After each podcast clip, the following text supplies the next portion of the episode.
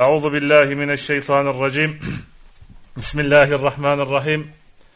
إن الحمد لله نحمده ونستعينه ونستغفره ونعوذ بالله من شرور أنفسنا ومن سيئات أعمالنا. من يهده الله فلا مضل له ومن يضلل فلا هادي له. وأشهد أن لا إله إلا الله وحده لا شريك له وأشهد أن محمدا عبده ورسوله. وبعد Muhterem arkadaşlar, kıyamet alametlerinin küçüklerinden bahsettik. Kur'an'da ve sünnette gelen küçük alametleri sizlere arz ettik. Ve büyük alametleri öncesi gelen, kıyametin büyük alametleri öncesi gelen Mehdi Aleyhisselam'ın hakkında sizlere geçen dersimizde etraflıca bilgiler verdik. Bugünkü dersimizin konusu Mesih Deccal. Deccal'in büyük bir fitne ve şer olması hasebiyle Peygamber sallallahu aleyhi ve sellem ümmetini Deccal'in fitnesinden sakındırmış. Ve daha önceki peygamberlerin de ümmetlerini Deccal'den, Deccal'in fitnesinden sakındırdıklarını bizlere haber vermiştir. Müslim'in sahihinde rivayet ettiği bir hadiste Peygamber sallallahu aleyhi ve sellem namazda Deccal'in fitnesinin şerrinden Allah'a sığınmamızı emretmekte. Ve şöyle der aleyhissalatu vesselam biriniz son teşehhüdü tamamladığında dört şeyden Allah'a sığınsın cehennem azabından, kabir azabından, yaşam ve ölümün fitnesinden ve Mesih-i Deccal'in şerrinden. Dolayısıyla Peygamber sallallahu aleyhi ve sellemin evet sakındırdığı, kendisinden sakındırdığı bu mahluku, bu şerli mahluku sahih hadisler ışığı altında tanıyalım. Mesih Deccal dedik. Önce Mesih'in manasından başlıyoruz. Kurtubi bu kelimenin Mesih kelimesinin 23 çeşit ayrı manası olduğunu söylemekte. Kamusun yazarı ise 50'yi bulduğunu açıklamakta. Bu kelime arkadaşlar hem doğru söyleyen hem de sapıttıran yalancı anlamını içerir. İsa Hani Mesih İsa İbni Meryem ona da Mesih denmekte. Doğru söyleyen. Mesih-i Deccal ise insanları saptıran yalancı manasındadır. Allahu Teala iki tane Mesih yaratmıştır. Biri diğerinin zıddıdır. İsa aleyhisselam doğru yolu gösterir. Tabi ne zaman? Bu tekrar dünyaya nuzul ettiğinde, tekrar indiğinde körleri ve alaca hastalığına yakalananları Allah'ın izniyle iyileştirir. Ölüleri diriltir. Böyle bir mucize kendisine verilmiştir. Deccal ise kendisine verilen yağmur yağdırma ve yeryüzünde ot bitirme gibi olağanüstü hallerle insanlar için bir fitnedir ve onları saptırır. Yine Deccal olarak isimlendirilmiştir. Mesih, e, Deccal Mesih olarak isimlendirilmiştir. Çünkü iki gözünden bir tanesi silinmiştir. Yani mesedilmiştir. Zira hadiste şöyle geçmekte Deccal'in tek gözü mesedilmiştir. Yani silinmiştir. Deccal'in manasına gelince sözlükte deveye katran sürüp onu tamamen boyamak anlamında. Deccal'in aslı karıştırmak demektir. Deccal mübalağa sigasında gelmiş ve anlamı görülmemiş ve duyulmamış yalanlarla hak ile batılı karıştırarak gerçeği ters olarak aktarmaktır. Ve Deccal denilince hadislerde geçen peygamber sallallahu aleyhi ve sellemin hadislerinde geçen tek gözü şaşı olan ve yalan söyleyen Deccal anlaşılır. Ve onun Deccal olarak isimlendirilmesinin nedeni gerçeği hakkı yalanla örtmesi ve gizlemesinden dolayı veya kafir olduğunu insanlara söylediği yalanlarla gizleyip onları kandırması kandırması dolayısıyladır. Deccal'in özelliklerine, Mesih-i Deccal'in özelliklerine gelince Adem oğullarından bir insandır. Ve insanlar onu iyi bilsinler ve kötülüklerinden, şerrinden kaçınsınlar diye hadislerde onun birçok özellikleri gelmekte. Ve onun bu özellikleri kendisini diğer insanlardan ayıran özelliklerdir. Ve onu müminler bu özellikleri dolayısıyla tanırlar ve ona kanmazlar. Kötülüğü galebe çalan cahiller ise ona kanar ve aldanırlar. Hadislerde gelen Deccal'in özelliklerinden kırmızı renkte olması, kısa boylu olması, bacak arasının açık olması, boynu kalın olması, alnı açık, kıvırcık saçlı genç bir adam, sağ gözü silik, dışarı doğru belli olmayacak şekilde ama içeri doğru da değil. Sol gözünün üzerinde kalın bir perde var. Alnında kafir anlamında kafere harfleri var. Ve bunu okuma yazma bilen ve bilmeyen her Müslüman okumakta. Ayrıca kısır ve çocuğu da olmamakta. Şimdi Deccal'in bu saydığımız özelliklerini içeren ve onun kıyamet alameti olarak çıkacağına dair delil olan hadisleri sizlere aktaralım. İbn Ömer radıyallahu anhu Resul sallallahu aleyhi ve sellem'den şöyle buyurur. Ben uyur ben uykuda Kabe'yi tavaf ederken der ve İsa aleyhisselamı gördükten sonra Deccal'i gördüğünü söyler Peygamber sallallahu aleyhi ve sellem. İri yarı kırmızı renkte kıvırcık saçlı şaşı bir adam gördüm. Sanki onun gözü salkımından dışarı çıkan iri üzüm tanesi gibidir. Sonra bu deccaldir dediler. Ve ona en çok benzeyen kişi Huzaalı İbni Katan'dır der. Peygamber sallallahu aleyhi ve sellem Bukhari ve Müslim'de gelen hadisi şerifte. İkinci olarak İbni Ömer radıyallahu anhu yine şöyle der. Resul sallallahu aleyhi ve sellem insanlar arasında iken Deccal'den bahsetti. Ve yüce Allah şaşı değildir. Haberiniz olsun ki Mesih-i Deccal'in sağ gözü şaşıdır. Sanki onun gözü salkımından dışarı çıkmış iri bir üzüm tanesi gibidir der. Bu hadisi de yine Bukhari ve Müslim sahihlerinde rivayet etmişlerdir. Yine Nevvas İbni Sem'an'dan gelen hadiste Resul sallallahu aleyhi ve sellem onu şöyle tarif eder. O çok kıvırcık saçlı bir gençtir. Gözü dışarı fırlamıştır. Sanki ben onu Abdüluz İbni Katan'a benzetiyorum der. Yine Müslim'de gelen hadis-i şerifte. Ubade İbni Samit radıyallahu anhudan gelen hadiste Resul sallallahu aleyhi ve sellem şöyle buyurur.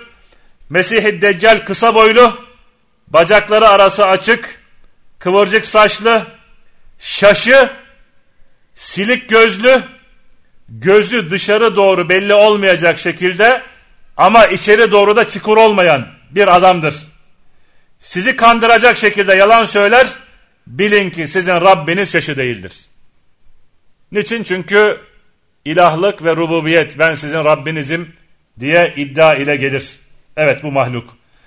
Evet bu hadisi de Ebu Davud rivayet etmiştir. Hadis sahihtir. Yine Ebu Hureyre'den Resul sallallahu aleyhi ve sellem şöyle buyurur. İnsanları saptıran Mesih ise gözü şaşı, alnı açık, boynu kalın olan eğri birisidir. Yani sanki hafif bir kamburluğu var. Ee, İmam Ahmet'in müslümden gelen sahih bir hadiste evet bu şekilde beyan edilir. Yine Huzeyfe radıyallahu anhudan Resul sallallahu aleyhi ve sellem şöyle buyurur. Deccal sol gözü şaşı ve sık saçlıdır. Biraz önceki hadislerde sağ gözü olarak geçer. Bu hadiste sol gözü şaşı ve sık saçlıdır olarak gelmiştir. Yine müsnette gelen, e, özür dilerim, Müslim'de gelen hadisi şerifte. Enes İbni Malik radıyallahu anhu Resul sallallahu aleyhi ve sellemin şöyle dediğini söyler bir başka hadiste. Onun alnında kafir yazılıdır. Evet Bukhari ve Müslim'de gelen hadis-i şerifte.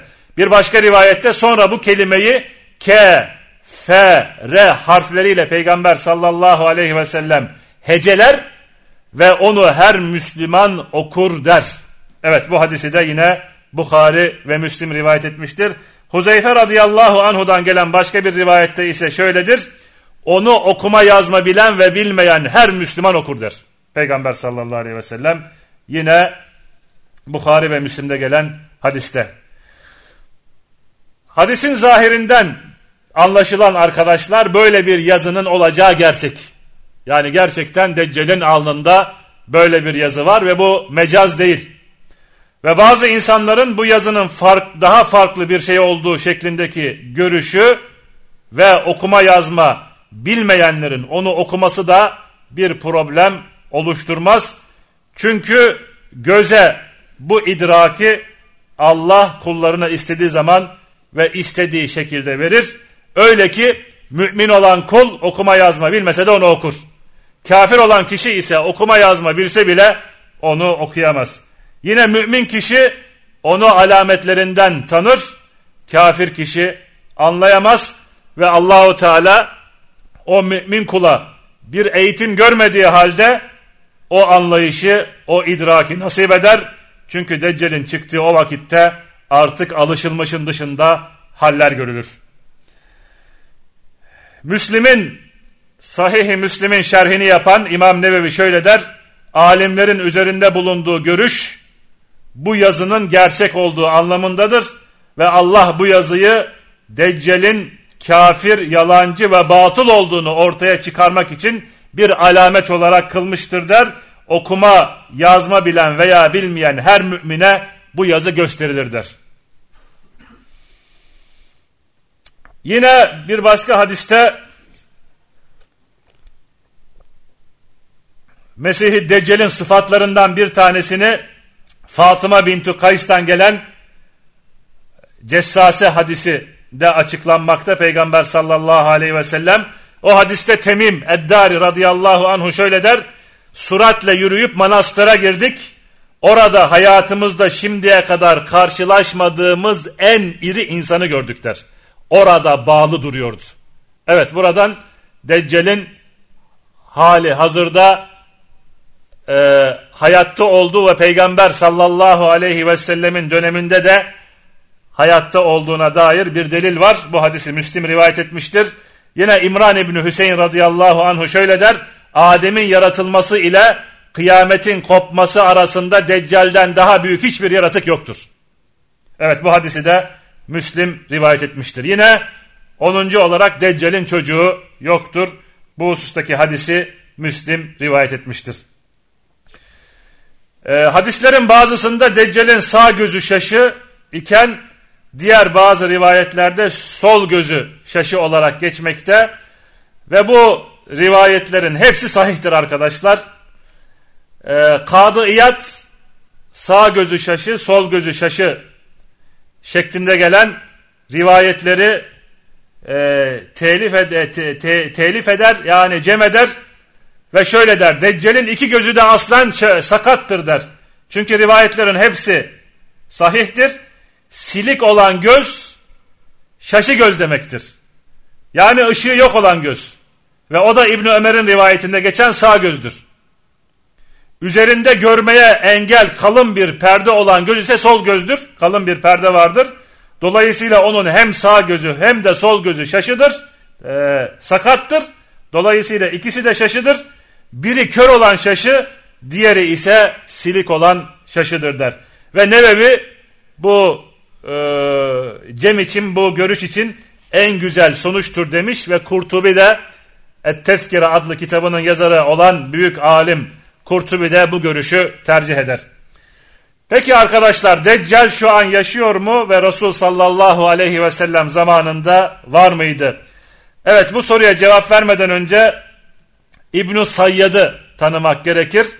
İbn-i Sayyad peygamber sallallahu aleyhi ve sellem zamanında yaşamış olan bir kişi Evet o Deccal miydi yoksa bir başka biri miydi? İbn-i Sayyed'i önce tanıyalım.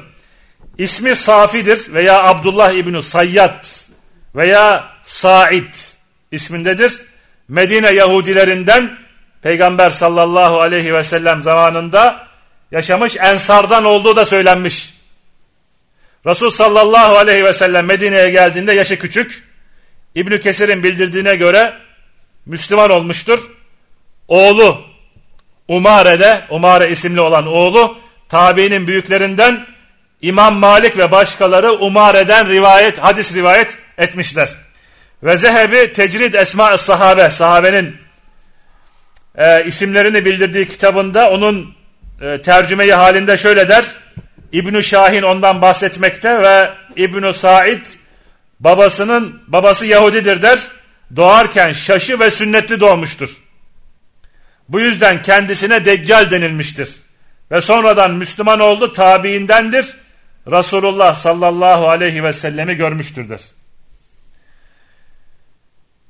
Ve İbn Hacer İsabe adlı kitabında Zehebi'nin bu sözünü nakleder ve sonra şöyle der. Oğlu Umare yani İbn Sayyad'ın oğlu Umare Said İbni Museyyib'in arkadaşlarından hayırlı bir Müslümandı. İmam Malik ve başkaları ondan hadis rivayet etmişlerdir. Evet İbn Sayyad'ın kısaca tarifi bu. Kim peki kimdi bu İbn Sayyad? İbn Sayyad arkadaşlar bir deccaldi. Ee, yani deccallerden bir deccaldi. Çeşitli kehanetlerde bulunurdu. Bazen doğru çıkar bazen yanlış söylerdi ve insanlar arasında adı duyulur, şöhret bulur ve deccal olduğu söylenmeye başlanır. Ve Peygamber sallallahu aleyhi ve sellem onu imtihan etmek için yanına gider. İbni Ömer'den gelen hadiste bu kıssa şu şekilde anlatılır. Ömer, Resul sallallahu aleyhi ve sellem ile beraber sahabelerden bir grup İbn-i Sayyad'ın yanına gitmişlerdi der. Evet. Resul sallallahu aleyhi ve sellem İbn-i Sayyad'ı Ensardan Beni Megale oğullarının taştan yapılmış kalesinin yanında çocuklarla oynarken bulur. Ve İbn-i Sayyad henüz buluğ çağına varmamıştı, ermemişti. Ve Resul sallallahu aleyhi ve sellem o kendisini tanımadan eliyle hafifçe ona vurarak şöyle dedi. Benim Allah'ın Resulü olduğuma şehadet ediyor musun? İbn-i Sayyad Resul sallallahu aleyhi ve selleme baktı ve senin ümmilerin peygamberi olduğuna şehadet ederim dedi. Ve devamla İbn-i Sayyad sonra sen benim peygamber olduğuma şehadet eder misin dedi peygamber sallallahu aleyhi ve selleme cevaben. Resul sallallahu aleyhi ve sellem onun bu sorusuna cevap vermeden ben Allah'a ve onun hak peygamberine inanırım dedi. Sonra İbn-i Sayyad'a peygamber sallallahu aleyhi ve sellem ne görüyorsun dedi. İbn-i Sayyad bana doğru haber de gelir yalan haber de dedi. Bunun üzerine peygamber sallallahu aleyhi ve sellem senin işin çok karışıktır dedi. Sonra ben gönlümde senin için bir şey tuttum. Haydi onu bil bakalım diye İbn-i Sayyad'a sorar. Ve Peygamber sallallahu aleyhi ve sellem zihninde Duhan suresini tutmuştur. Ve İbn-i Sayyad cevaben duhtur der. Duh. Ve bunun üzerine sallallahu aleyhi ve sellem sus, yıkıl git, haddini aşma der. Ve bu sırada Ömer ya Resulallah izin ver şunun boynunu vurayım der. Bunun üzerine Resul sallallahu aleyhi ve sellem eğer o deccal ise sen onu öldürmeye muktedir değilsin der. Çünkü deccalin icraatları vardır. Deccal değil ise onu öldürmenin sana bir faydası olmazdır. Ve bir başka rivayette Resul sallallahu aleyhi ve sellem ne görüyorsun der İbn-i Sayyad'a. O da ben su üzerinde bir taht görüyorum der. Bunun üzerine Resul sallallahu aleyhi ve sellem sen deniz üzerindeki şeytanın yani iblisin tahtını görüyorsun. Başka ne görüyorsun deyince İbn-i Sayyad ben iki tane doğru söyleyeni ve bir yalan söyleyeni veya iki yalan söyleyeni ve bir doğru söyleyeni görüyorum deyince Peygamber sallallahu aleyhi ve sellem onun işi kendisine karıştırılmıştır onu terk ediniz buyurdu. Evet Müslim'de geçen bu uzun hadiste. Ebu Zer radıyallahu anhu şöyle der Resul sallallahu aleyhi ve sellem beni İbn-i Sayyad'ın annesine gönderdi ve onu kaç ay hamile taşıdığını sormamı istedi. Ve ben annesine gittim ve sordum. Bana 12 ay taşıdığını söyledi. Ve Resul sallallahu aleyhi ve sellem beni tekrar gönderdi ve doğduğundaki ağlamasından sormamı söyledi.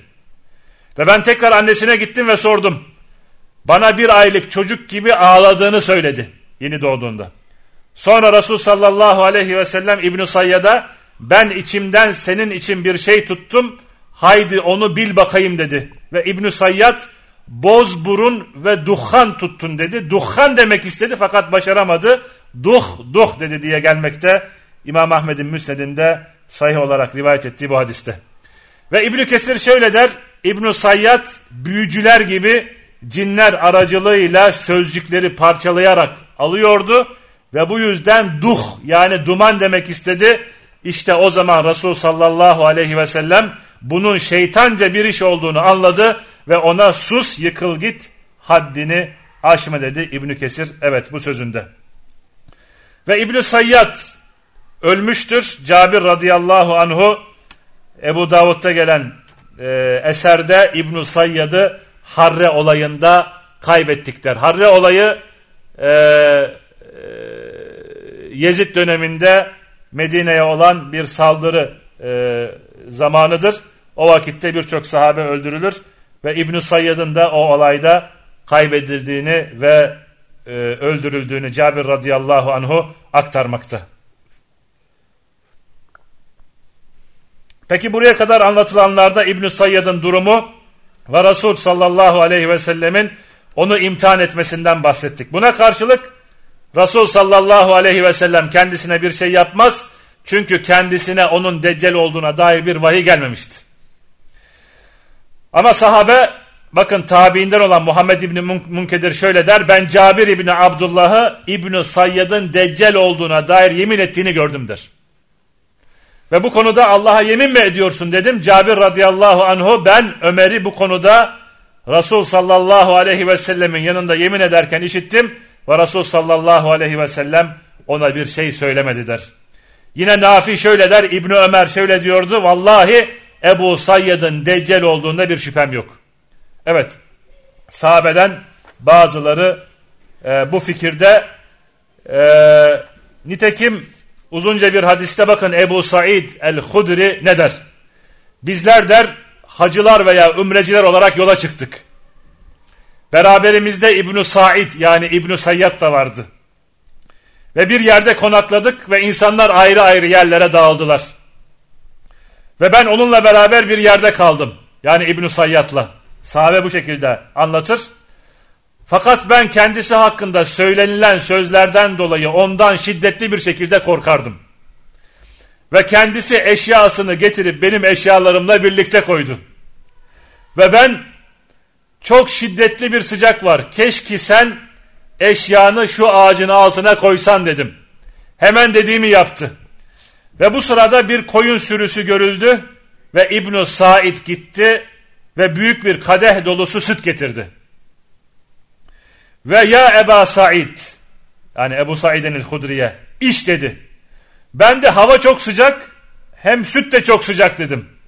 Aslında onun elinden bir şey içmeyi ve onun elinden bir şey almayı istemiyordum der. Sonra kendisi şu sözleri söyledi. Ya Eba Said'in el-Hudri bir ip alıp ağaca bağlamak sonra benim hakkımda söylenenler dolayısıyla o ipte kendimi asmayı niyet ediyorum. Ya Eba Said'in el-Hudri Resulullah'ın kendisi Resulullah'ın hadisi kendisine gizli kalmış kimse olsa da siz ensar topluluğuna Allah Resulü'nün hadisleri gizli kalmamıştır. Ve sen Resulullah'ın hadislerini en iyi bilen insanlardan değil misin? Halbuki ben bir Müslümanım. Yani bana deccal diyorsunuz ama ben bir Müslümanım. Resul sallallahu aleyhi ve sellem deccal kısırdır çocuğu olmaz dememiş miydi? Halbuki benim çocuğumu ben Medine'de bıraktım. Resul sallallahu aleyhi ve sellem o Mekke ve Medine'ye giremez dememiş miydi? Halbuki ben Medine'den gelip Mekke'ye gitmekteyim. Ve Ebu Said'in el-Hudri bu sahabe nihayet der ben onun mazeretlerini kabul edecektim. Sonra o şöyle dedi. Vallahi ben onu tanımaktayım. Yani Deccal hakkında. İbn-i Sayyid öyle der. Vallahi ben onu tanımaktayım nerede doğduğunu ve şu an nerede olduğunu da bilmekteyim. Dedi. Ve bunun üzerine ben bundan sonraki günlerde helak ve hüsran senin üzerine olsun dedim der. Sahabe. Bir başka rivayette İbn-i Sayyad Ebu Said'e şöyle demiştir. Vallahi yani Allah'a yemin olsun ki Deccal'den bahsederek ben şimdi onun nerede bulunduğunu çok iyi bilmekteyim ve ben onun babasını da anasını da tanıyorum dedi. Ve başka birisi İbn-i Said'e şöyle der gerçekten senin o adam yani Deccal olman seni sevindirir mi? Yani sen Deccal olsaydın buna sevinir miydin deyince böyle bir soru böyle bir soru kendisine yönlendirince İbn-i Sayyad şöyle der eğer bana teklif edilseydi kerih görmezdim. Yani o teklif Deccal fikri, de, Deccal teklifi bana teklif edilseydi buna karşı çıkmazdım ve buna karşı e, sevinirdim şeklinde bir söz söyler. Bu hadisi arkadaşlar Müslim sahihinde rivayet etmiştir. İbn-i Sayyid hakkında gelen daha e, birçok rivayet var. Tabi e, bunların e, birçoğu e, zayıf rivayetler, uydurma rivayetler İbn Kesir ve İbn Hacer bu rivayetlerin senetlerinin çok zayıf olduğunu söylemekteler. Ve İbn Sayyid hakkında gelen hadisler alimlere karışık gelmiştir arkadaşlar. Ve bu yüzden onlardan bazısı daha önce de biraz önce de geçtiği gibi bazı sahabenin onun deccal olduğuna dair yemin etmelerinden ve onun İbni Ömer ve Ebu Said arasında geçen konuşmalarından dolayı büyük deccal olduğunu söylemekteler. Ancak diğer bazı ilim ehli de bazı alimler de Temimuddari şimdi zikredeceğimiz Temimuddari hadisi dolayısıyla onun büyük deccal olmadığını söylemekteler. Bu hadisi İmam Müslim sahihinde rivayet etmiştir. Fatıma bintül Kays radıyallahu anha bakın şöyle der. Resulullah'ın müezzini insanları namaza çağırdı. Ve ben de hemen mescide gittim. Kadınların safında cemaatle namaz kıldım. Resul sallallahu aleyhi ve sellem namazını bitirince güler bir halde minber üzerine oturdu ve kimse namaz kıldığı yerden ayrılmasın buyurdu. Sonra sizlerin için topladığımı biliyor musunuz diye sordu. Sahabeler Allah ve Resulü bilir dediler. Resul sallallahu aleyhi ve sellem şöyle dedi. Vallahi ben sizleri ne bir istek ne de bir korkutmadan dolayı topladım. Fakat sizleri şu sebepten dolayı topladım. Temimuddari Hristiyan bir adamdı. Geldi beyat edip İslam'a girdi. Ve bana öyle bir şey anlattı ki onun söylediği bu söz benim sizlere Mesih-i Deccal'den söylemekte olduğum şeye uygundur. Bana anlattığına göre Cüzem ve Lahım, e, Laham kabilelerinden 30 kişi ile bir gemiye binmiş. Temimüddari. Dalgalar gemileri bu yolculukları, bu yolculukları, bu yolcuları deniz içerisinde bir ay çalkalayıp oynamış dalgalar. Yani insanları ne bir kenara e, atmış, denizde bir ay e, dalgalarla çalkalayıp çalkalayıp e, o şekilde denizde kalmışlar. Sonra gemiyi denizdeki bir adaya yanaştırıp adaya sığınmışlar. Ve daha sonra geminin arkasında bulunan yedek sandallara oturup kıyıya çıkmışlar. Kıyıya çıktıklarında kendilerini vücudu çok kıllı bir hayvan karşılamış. Kılın çokluğundan dolayı önünü arkasından ayırt edemiyorlarmış. Gemi halkı ona sen kimsin diye sormuş. O da ben cessaseyim der. Ve onlar cessase de nedir derler. O da ey topluluk siz Hristiyan manastırındaki şu adama gidin. Çünkü o sizin durumunuzu çok şiddetle merak ediyor dedi cessase Hristiyanlara. Ve bu hayvan bize özellikle o adamı söyleyince biz onun dişi bir şeytan olmasından korktuk. Hızla yürüyüp manastıra girdik. Ve orada cüsse bakımından gördüğümüz insanların en irisi olan iki eli boynuna bağlı diz kapakları ile topukları arası birbirine demir ile çok sıkı bir şekilde toplanmış, bağlanmış bir insanla karşılaştık. Ve ona sen kimsin diye sorduk. O sizler benim kim olduğumu gördünüz. Cevap vermez. Peki sizler kim olduğunuzu bana haber veriniz der. Gemi halkı biz Arap kavminden bir takım insanlarız. Bir gemiye bindik fakat deniz aşırı deniz aşırı derece dalgalandı ve bizimle bir ay oynadı. Sonra senin şu adana yanaşıp sığındık ve geminin yedek sandalları içine oturduk sonra da adaya girdik. Derken bizi vücudu çok kıllı ve kılın çokluğundan dolayı önü arkası neresidir belli olmayan bir hayvan karşıladı. Biz ona sen kimsin diye sorduk. O ben, o ben cessaseyim dedi. Biz cessase nedir diye sorduk. O Hristiyan manastırında bulunan şu adama gidin. Çünkü o sizin durumunuzu öğrenmeyi çok istiyor dedi. Bunun üzerine biz hızla koşup geldik ve o hayvandan da korktuk. Onun dışı bir şeytan olmasından korktuk dedik. Ve o yaratık şöyle bir soru sorar. Bana Şam'da yani Suriye'de bir köy olan Nahlu Beylesan'dan haber verin dedi. Sen onun hangi halinden haber istiyorsun diye sorduk. Hurmalıklarından soruyorum dedi. Onlar meyve veriyor mu dedi. Biz ona evet veriyor dedik. O kişi onun meyve vermeme zamanı yaklaşıyor dedi. Daha sonra bana Taberiye Gölü'nden haber verin dedi. Taberiye Gölü'nde yine orada bir mıntıkada bir göl. Biz sen onun hangi halinden haber istiyorsun dedik.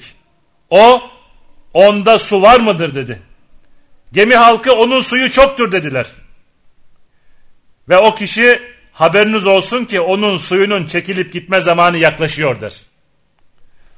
Ve daha sonra bana Şam'ın kıblesinde, kıble cihetinde bulunan aynı Zugar'dan haber verin dedi. Biz aynı Zugar'ın hangi halinden haber istiyorsun dedik. O orada bir pınar, bir su vardır. Ve oranın halkı o pınarın suyu ile zira, ziraat yapıyorlar mı diye sordu. Biz ona evet, o suyu bol olan bir pınardır. Halkı da o pınarın suyu ile ziraat yapıyor dedik. O bana ümmilerin peygamberinden haber verin. O ne yapıyor dedi. Gemi halkı Mekke'den çıktı ve Yesrib'e geldi. Yesrib yani Medine'dir. Medine'nin başka bir adıdır. Yesrib'e geldi dediler. O Araplar onunla savaştılar mı? Yani Araplar o peygamberle son peygamberle savaştılar mı deyince biz evet yaptılar dedik. O peygamberin onlarla arası nasıl dedi? Biz Araplardan kendisine dostluk gösterenler ve ona itaat edenlerle beraber olmuştur dedik. Ve o yani Deccal gerçekten bunlar oldu mu dedi. Biz evet oldu dedik. Bakın Deccal şöyle der. Muhakkak ki onların peygambere itaat etmeleri kendileri için hayırlıdır. Şimdi ben sizlere kendimden haber vereceğim. Ben o Mesih'im.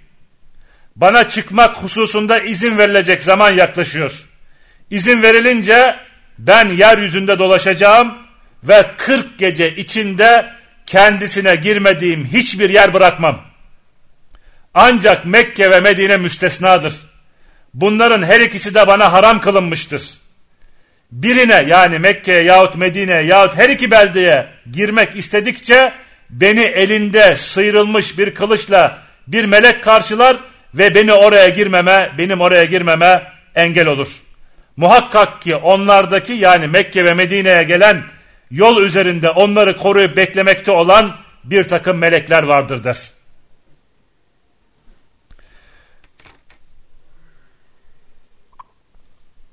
Hadisin ravisi olan Fatıma binti Kays şöyle der. Resulullah sallallahu aleyhi ve sellem bunları söyler ve sonra elindeki değnek ile minbere dürter ve Medine'yi kastederek işte bu Taybe'dir, işte bu Taybe'dir, işte bu Taybe'dir der. Ve sonra haberiniz olsun der. Ben bunu sizlere söylemiş oldum mu diye sorar. Ve mescitteki insanlar evet haber verdin derler. Resul sallallahu aleyhi ve sellem Temim'in bu hadisi hoşuma gitti. Zira o benim size Deccal'den, Medine'den ve Mekke'den olmak üzere söylediğim, evet olmak üzere söylediğim hadislere uygun düşmüştür. Haberiniz olsun ki Deccal Şam denizinde yahut Yemen denizindedir. Hayır hayır o muhakkak doğu tarafında diye buyurdu ve elini Peygamber sallallahu aleyhi ve sellem doğu tarafına doğru işaret etti. Ve Fatıma bintül Kays şöyle der. İşte ben bu hadisi Resulullah sallallahu aleyhi ve sellem'den aynen ezberledim. Bu hadisi arkadaşlar Müslim rivayet etmiştir. Ve İbn Hacer Askalani şöyle der. Bazıları yani bazı insanlar Fatime bintü Kays'ın bu hadisi tek başına rivayet ettiği yanılgısına düşmektedirler. Bu doğru değildir. Bu hadisi Fatime bintül Kays ile birlikte hem Ebu Hureyre hem Aişe radıyallahu anha hem de Cabir radıyallahu anhu rivayet etmiştir der Müslüm e, Buhari'ye yaptı şerh e, Buhari'ye yaptı şerhte. Evet. İbn Sayyad hakkında alimlerin görüşü nedir? Evet bu hadise binaen zikrettiğimiz bu uzun hadise binaen alimlerin bir kısmı İbn Sayyad'ın büyük asıl deccal olmadığını e, onun deccallerden bir deccal olduğuna dair bu hadisi getirirler. Ve Nevevi bu hususta şöyle der. Alimler şöyle demiştir. İbn Sayyad'ın kıssası biraz karışıktır. O gerçek deccal midir yoksa başkası mıdır diye e, alimlerin arasında ihtilaf vardır der. Ancak onun deccallerden bir deccal olduğunda şüphe yoktur der. Ama tabi İbn Sayyad'ın Müslüman olması, Deccal'in ise kafir olması, Deccal'in çocuğunun olmaması, Deccal'in Mekke ve Medine'ye girmemesi, onun ise Mekke'ye girmesi, Medine'ye girmesi bütün bunlar İbn-i Seyyad'ın Deccal olmadığını gösterir. Çünkü Peygamber sallallahu aleyhi ve sellem Deccal'in özelliklerini ve ne zaman çıkacağını haber vermiştir. Ve Beyhaki Temimuddari zikrettiğimiz bu uzun hadis Fatıma bintül Kays hadisi hakkında şu sözü söyler. Bu hadisten İbn-i Sayyad'ın ahir zamanda çıkacak olan Deccal'den başkası olduğu anlaşılıyor İbn-i Sayyad ise Resul sallallahu aleyhi ve sellemin çıkacağını haber verdiği ve çoğu da çıkmış olan deccallerden biridir. Yani yalancılardan bir yalancıdır der. Ve Şeyhülislam İbn-i Sayyad kıssasının sahabelere karışık geldiğini ve onu deccal sandıklarını söyledikten sonra Resul sallallahu aleyhi ve sellemin bu durum karşısında onun deccal olmadığı anlaşılıncaya kadar beklediğini ve onun şeytanca halleri olan bir kahin olduğunu ve bu yüzden Müslüman ve bu yüzden Resul sallallahu aleyhi ve sellemin onu denemek için yanına gittiğini söylemekte. Ve İbn Kesir şöyle der, sonuçta Fatıma binti Kays hadisindeki delilden dolayı yani zikrettiğimiz bu son uzun hadisten dolayı İbn Sayyad ahir zamanda çıkacak olan Deccal değildir der. İbn-i Sayyad arkadaşlar gerçekten yaşamıştır, hurafe değildir. Çünkü bir takım muasır yazarlar İbn-i Sayyad'ın bir hurafe olduğunu, bir gerçek olmadığını söylemekte. Oysa İbn-i Sayyad hakkındaki gelen hadisler sahihtir. Bukhari ve Müslim başta olmak üzere Kütüb-ü Sitte'de bu hadisler geçmektedir. Ve İbn-i Sayyad hadislerinde gerçeğin aslı ve özüne ters düşen bir durum da yok ve o Müslümanların halinden şüphelendiği yalancı deccallerden bir deccaldir ve Allah onun kehanetini ve yalanını Resul sallallahu aleyhi ve selleme ve Müslümanlara göstermiştir. Bundan sonra Deccal nereden çıkacaktır? Deccal doğu tarafından çıkacaktır. Horasan'da evet Asbahan Yahudilerinden çıkacak Mekke ve Medine hariç girmediği hiçbir yer kalmayacak. Horasan arkadaşlar doğuda e, Ceyhun Nehri üzerinde bulunan evet Nisebur, Herat, Merv ve Belh şehirlerinden oluşan büyük bir bölgenin adı Horasan. Evet İran tarafında Asbahan ise şu an Şehristan olarak bilinmekte ve e, e, Buhtun Nasır Kudüs'ü ele geçirince oradaki Yahudi halkı esir alır, alır ve Asbahan'a götürür ve onlar için orada bir mahalle inşa eder ve orası Esbahan Yahudiliği olarak isimlendirilir. Evet bu Yahudilerin arasından çıkacaktır. Deccal allah Teala ona izin verdikten sonra Ama şu an Deccal hadislerde de geldiği gibi e, bir denizde bir adada yaşamakta. Peygamber sallallahu aleyhi ve sellem Fatime binti Kays hadisinde de buyurduğu gibi haberiniz olsun ki o Şam denizinde yahut Yemen denizindedir. Ve sonra şöyle der hayır der o doğu tarafındadır diye buyurur ve eliyle doğu tarafına işaret eder Müslim'in rivayet ettiği hadiste ve Ebu Bekir radıyallahu anhudan yine Resul sallallahu aleyhi ve sellem şöyle buyurur Deccal doğudan çıkacak ve oraya Horasan denilir der Tirmizi'nin sayı olarak rivayet ettiği bu hadiste ve Enes radıyallahu anhu Resul sallallahu aleyhi ve sellem'den şöyle rivayet eder Deccal Asbahan Yahudiliğin, Yahudiliğinden çıkacak ve beraberinde 70 bin Yahudi olacak der. Ee, İmam Ahmet'in rivayet ettiği sahih hadiste. Deccal arkadaşlar Mekke ve Medine'ye giremeyecek. Ahir zamanda çıktığında Mekke ve Medine'ye girmekten men edilecek. Bu konudaki e, sayı hadisleri zikrettik. Diğer şehirlere, diğer ülkelere tek tek girecek. E, Fatime Bintül Kays hadisinde de geçtiği gibi Deccal şöyle der. Ben çıkınca yeryüzünde dolaşacağım ve 40 gün içinde kendisine girmediğim hiçbir yer bırakmam der. Ancak Mekke ve Medine müstesnadır ve her ikisi bana haram kılınmıştır. Ee, birine yahut iki beldeye girmek istedikçe beni elinde bir kılıçla bir melek karşılar ve benim oraya girmeme engel olurlardır. Ve yine Deccal şu dört mescide giremez. Mescidil Haram, Mescid-i Nebevi, Mescidi Tur ve Mescidi Aksa'dır bu dört mescit. İmam Ahmet'in rivayet ettiği hadiste evet e, sahabeler biz Resul sallallahu aleyhi ve sellem'den Deccal hakkında duyduğun şeyi anlat, anlatman için sana geldik derler bir sahabeye. Ve dedi ki Peygamber sallallahu aleyhi ve sellem yeryüzünde 40 gün kalacak girmediği yer olmayacak ancak dört mescide yaklaşamaz. Mescidi Haram, Mescidi Nebevi, Mescidi Tur ve Mescidi Aksa. Mescidi Tur Allahu Alem Şam'da bir mescit. Ee, evet İmam Ahmet'in müsnedinde rivayet ettiği ve sahih olarak gelen bu hadiste. Peki Deccale kim uyacak arkadaşlar? Deccale uyanların çoğu Yahudilerdir. Acemdir yani Arap olmayanlardır. Moğollardır, Tatarlardır ve diğer insanlar Deccale uyacak ve bunların çoğu kadınlar ve köylüler olacak. Kadınlar ve köylüler olacak. Müslim'in Enes radıyallahu anhudan gelen hadisinde Resul sallallahu aleyhi ve sellem şöyle demiştir.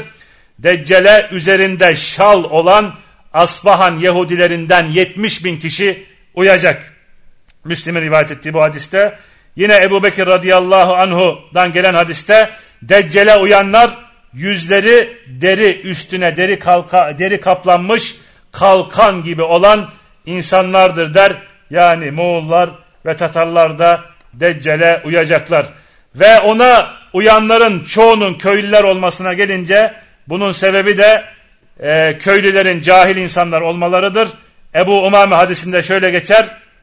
E, Deccal'in fitnesin, fitnesinden, imtihanlarından evet biri de köylü birisine şöyle demesidir, şöyle demesidir.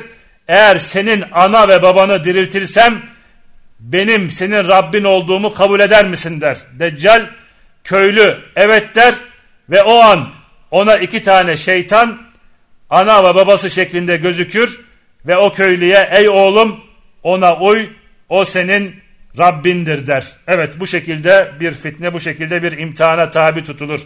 İnsanlar bu hadisi İbn-i Mace rivayet etmiştir. Hadis sahihtir. Ve Deccale uyanların çoğunun kadın olmasına gelince bu kadınların çok çabuk etkilenmeleri ve cahil olmalarından dolayıdır. Ve onların bu durumu köylülerden de daha kötü olacaktır. İbni Ömer'den gelen hadiste Resul sallallahu aleyhi ve sellem şöyle buyurmuştur. Deccal Medine kenarındaki Merkenat Vadisi'ne uğrayacak. Çünkü Medine'ye giremeyecek biliyorsunuz. Fakat Medine etrafında dolaşacak ve Medine'den onun yanına en çok kadınlar çıkacak. Öyle ki kişi karısının, annesinin, kızının, kız kardeşinin, halasının yanına döner ve onları Deccal'in yanına gitmesin diye bağlar. Bu hadisi yine İmam Ahmet Müsned'inde rivayet etmiştir. Hadis sahihtir. Peki Deccal'in fitnesi nedir? Neler yapacaktır? Deccal arkadaşlar Deccal'in fitnesi Adem Aleyhisselam'ın yaratılmasından kıyamete kadar olan fitnelerin en büyüğüdür. Öyle ki allah Teala ona olağanüstü haller verir. Onu gören herkesin aklı şaşar ve hayrete düşer. Ve hadislerde de geldiği gibi onunla birlikte cennet vardır, onunla birlikte ateş vardır. Cenneti ateştir, ateşi de cennettir. Beraberinde nehirler vardır, beraberinde ekmekten dağları vardır. Yeryüzü hazineleri onu takip eder. Ve rüzgarı arkasına alacak şekilde çok hızlı bir şekilde yer değiştirir. Müslim Huzeyfe radıyallahu anhudan Resul sallallahu aleyhi ve sellemin şöyle dediğini rivayet eder. Onun beraberinde bir cennet ve bir de ateş vardır. Ateşi cennettir, cenneti de ateştir. Yine Müslim Huzeyfe'den yine Müslim Huzeyfe radıyallahu anhudan şöyle rivayet eder. Şüphesiz ben Deccal'in beraberinde bulunan şeyleri ondan daha iyi bilmekteyim. Onun beraberinde akmakta olan iki nehri vardır. Onlardan biri göz görüşü ile beyaz bir sudur. Diğeri de göz görüşü ile kendi kendine tutuşup alevlenen bir ateştir. Eğer herhangi bir kimse ona erişirse ateş olarak gördüğü o nehre gelsin sonra başını daldırıp ondan içsin çünkü o soğuk bir sudur der Peygamber sallallahu aleyhi ve sellem Müslim'deki gelen hadiste. Yine Nevvas bin Sem'an'dan gelen hadiste Deccal hadisinde şöyle geçmekte biz ya Resulallah onun yeryüzünde kalması ne kadar sürer deyince Peygamber sallallahu aleyhi ve sellem 40 gün kalacaktır der. Bir günü bir sene gibidir, bir günü bir ay gibidir, bir günü bir hafta gibidir. Geri kalan geri kalan günleri ise sizin günleriniz gibidir buyurur. Biz ya Resulallah onun yeryüzündeki suratı ne kadardır, suratı ne kadardır diye sorduk. O rüzgarın yönelip sevk ettiği yağmurun hızıdır gibi der. Ve Deccal devamlı Peygamber sallallahu aleyhi ve sellem bir kavmin üzerine gelir ve onları ikna eder. Onlar da ona iman edip kendisine uyarlar. Daha sonra Deccal göğe emreder, gök yağmur yağdırır. Yere emreder, o da her türlü bitkiyi çıkarır. Ve o kavmin otlamaya çık, e, çıkmış olan hayvanları akşam üzeri kendilerine en yüksek ve en güzel bir halde gelir. Memeleri de sütün çokluğundan ötürü, ötürü en dolgun vaziyette gelir ve boş böğürlerinin çevresi ise iyice dolduklarından dolayı en uzun olmuş durumda döner. Sonra diğer bir kavme gelir, onları davet eder, kabul etmezler, reddederler. Bunun üzerine Deccal o kavimden geri döner gider. Sonra bir kıtlık, musibet, bir böyle bir musibet o kavmin başına gelir. Ellerinde mallarından hiçbir şey kalmaz ve daha sonra Deccal bir harabeliğe uğrar. O harabeliğe hazinelerini meydana çıkart der. Ve devamında o harabeliğin hazineleri bal arılarının kendi erkek arılarının arkasından gittiği gibi onun arkasından gider. Yeryüzünün hazineleri. Evet.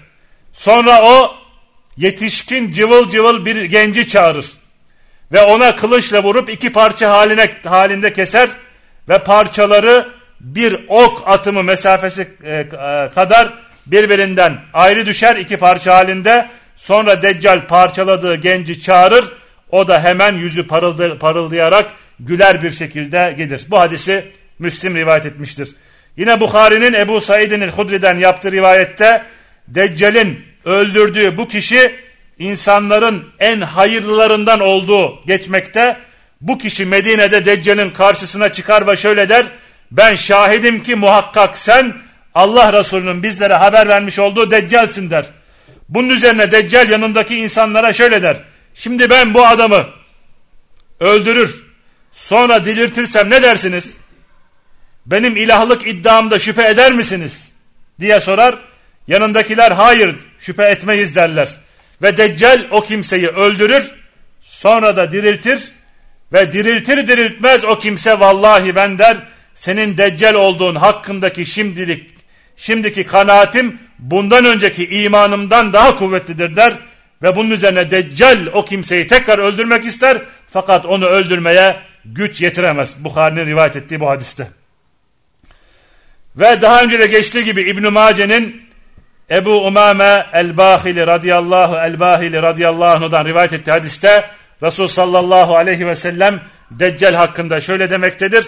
Onun fitnesinden birisi de köylü birisine şöyle demesidir.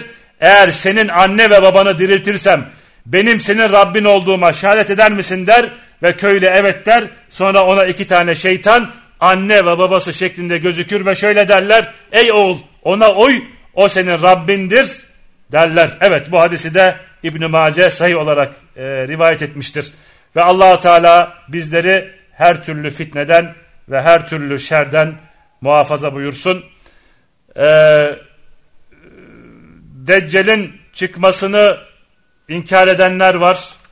Ee, daha sonra Deccal'in gösterdiği olağanüstü hallerin e, hayali olduğunu söyleyenler var. Gerçek olmadığını söyleyenler var. Bunlara cevabımız var.